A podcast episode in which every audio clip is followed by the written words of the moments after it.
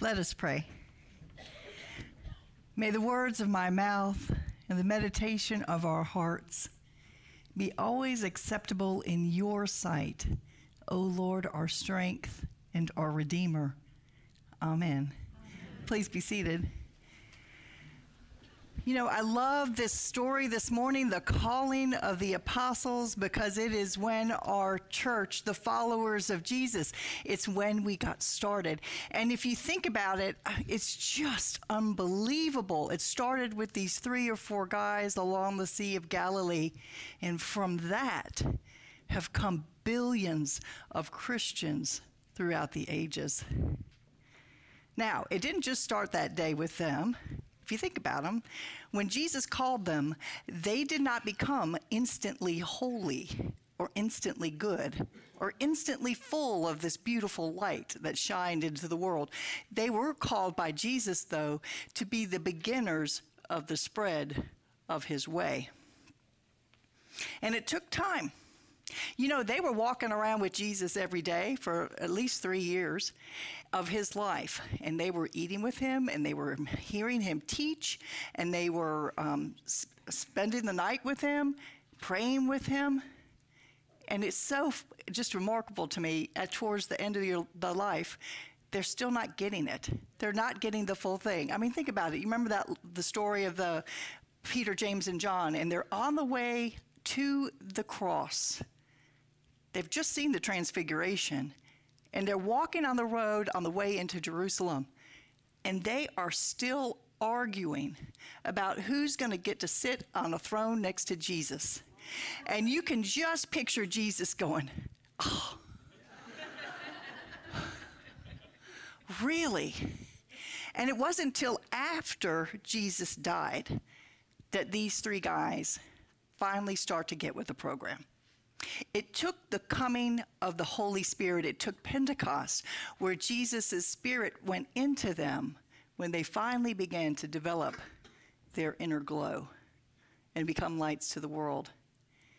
It took being with Jesus, but it also took his Spirit.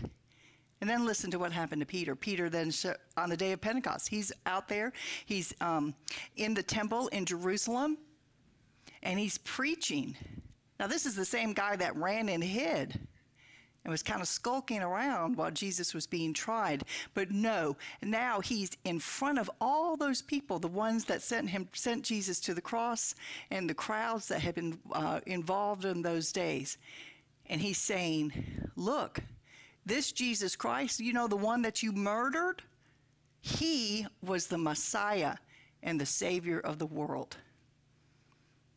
That was the boldness of, of Peter that didn't come till the Holy Spirit became in him. And it's just not the Holy Spirit itself. Think about Apostle John.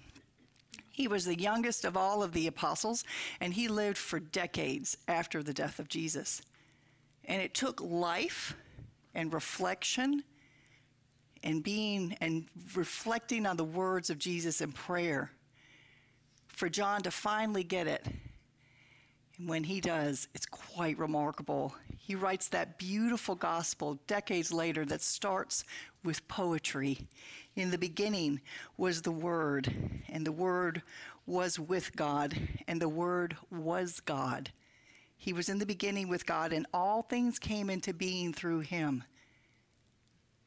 This is a lifetime of faith that has grown through the ages, through reflection, through experience so that John can write. What came into being in him was life, and the light was the light of all people. The light shines in the darkness, and the darkness did not overcome it. And then, of course, we have the Apostle Paul. We all have sort of a love hate relationship with Paul. I know I do. but I love him as a mixed bag. Because you know what? We all are. And Paul is the example of how God can take a know it all zealot and turn him into something wonderful. But it took Paul decades, I believe, to really, really figure it all out. Because it is his latest letters and teachings that may be the most profound, showing him living in the Spirit. So that's when you see in Romans, his letter to the Romans, chapter 8, the one we all love. If God is for us, who is against us? For I am convinced that neither death, nor life, nor angels, nor rulers, nor things present, nor things to come, nor powers, nor height, nor depth, nor anything else in all of creation will ever be able to separate us from, um, from the love of God in Christ Jesus our Lord. And then he writes in his final letter, which could be his final letter before his death, the letter to the Philippians, he writes in there, I know what it is to have little, and I know what it is to have plenty. In any and all circumstances, I have learned the secret of being well fed and of being hungry. I can do all things through him who strengthens me. You see, these apostles, these early leaders of Jesus, it took them all time. It took walking around life with Jesus. It was only then that their lives began to shine and they became leaders of the way. That's what Christianity was called before it was called Christianity the way. And so that is what we are called to be. We are called to be followers of Jesus on the way. And just like those apostles, it takes us time. It takes time of life and time of living in faith, living with the words of Jesus. And often it also takes trials and tribulations because isn't that when we throw up our hands in despair and we turn to God as a last resort in hope? So I want to talk to you about developing inner glow. Have y'all ever known anybody about like this? People in your life who just absolutely shine from within with joy and peace and faith and love. I remember one of the first people I ever met. Her name was Lydia. She was a freshman at Auburn University the same year I was, and we lived on the same hallway. And some of y'all may have heard me talk about her in a Bible study cl- in a Bible study class, but I had never met anybody like her. She was about this tall, darling, golly, just full of beauty and kindness and light. She loved Christian music. She was did Bible study every day. But she wasn't churchy or judgy or pushy. She was just lovely. And she had an inner glow. And it turned out that she would do one remarkable gesture, gesture that would change my life. You see, my father died in a plane crash my sophomore year of college. And when I returned to school, one day she left a Bible for me. This one. It's called the Possibilities Thinkers Bible. It's a real Bible. It's by um, where Schuller came in and he, he highlighted in blue all the texts that he thought were positive thinking. Okay, so some pages, some pages have more than others. anyway, I, this little book, he, she wrote in there a little inscription, and I had forgotten about it till I looked at it the, this morning. In Christ, there is always hope. You know, it was at this time when I really began looking and searching in the Word of God for hope. I'd lost my father. I was a daddy's girl, and I was heartbroken. So I was looking to God to help me through this mess and to guide me on my way. And I did it by reading His Word. And then I started with the Psalms. And the good thing about this little Bible is there's also little um, there's also little uh, devotions scattered throughout it. So it starts to tell you about what the what's going on in those particular passages that are that you're reading. So it really was something special, and you can tell I wore it out. Okay. Then fast forward a few years, and I was going through another trial. This time it was a divorce, and I was going to be a single mom with a little baby. Um, I was a partner in a law firm. It was not how my life expect I expected my life to be, and I was deeply distraught. And I had just started coming to the Episcopal Church. And so it was beginning to be Lent, and I was a good Catholic, so I knew about Lent. Um, and so I was like, I am going to take on a discipline this year. And what I decided to do was to read the Bible, to do the daily office. Now, this is something I would um, actually encourage you all to do as well. And so, um, the daily office, it's in your prayer book. You can tell I sort of wore this one out. Um, if you go to page 944 of your Book of Common Prayer, that's where we are today, the third Sunday after the Epiphany. On Sunday, you'll see two or three Psalms that are written there, an Old Testament reading, a New Testament reading, and a Gospel. The daily office is a two day way of studying the Bible. I mean, a, a two year way of studying the Bible. And if you do it, you're going to read the entire New Testament, you're going to read a big chunk of the Old Testament and all of the Gospels. I say that to you because reading the Bible every day, and I began this part maybe 20 years ago, it has been one of the most fulfilling, faithful things I've ever done. It's completely changed my life. And it's something that I would love for all of you to experience as well. Because you see, the, the Bible is the living Word of God. And it is God's Word to us as we walk with Him through our journeys on the way, just like those apostles. It allows us to live in faith and God will guide us and sustain us as we walk with Him. And so that's what I want to encourage you all to do.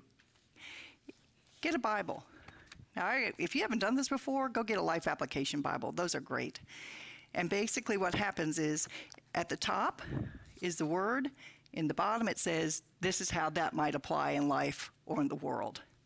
And what I want you to do is get a real Bible. Don't do this on your phone. You need to be able to flip through it, okay? Not kidding. And look all this. Look, write on it. Y'all, I give you permission. Get a pencil if you're a little worried about it. Um, but there's a collect in our prayer book that is towards that we always read sometime in November. Read, mark, inwardly digest. That's what I want y'all to do. I want you to get your Bibles out, crack them open, start a conversation with God. You are going to be amazed at how He will speak to what's going on in your life every day. And I hope you have smiley faces and hearts. Put your people's people that you like, you're praying for, put their names in there, what you're praying for.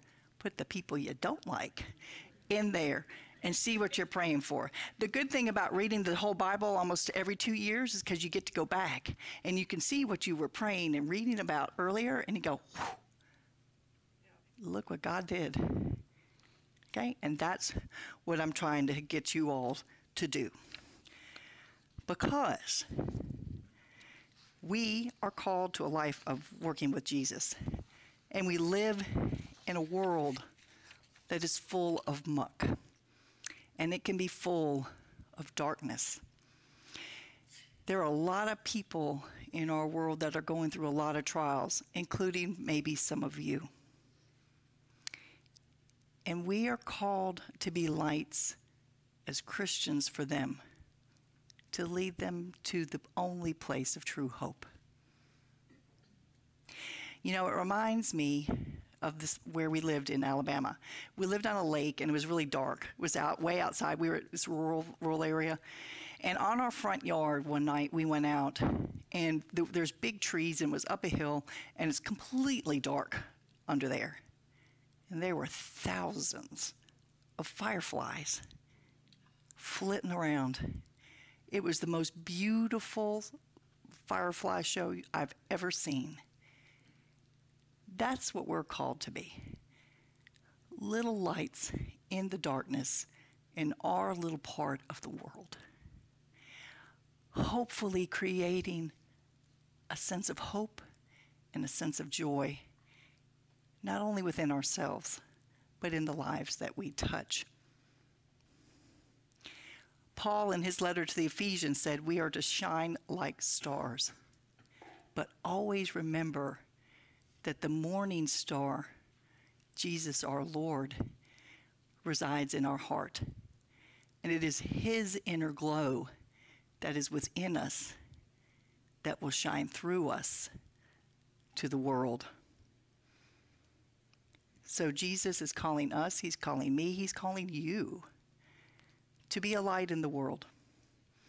And so I pray that you will fire up your inner glow and go out and light up your world. Let us pray.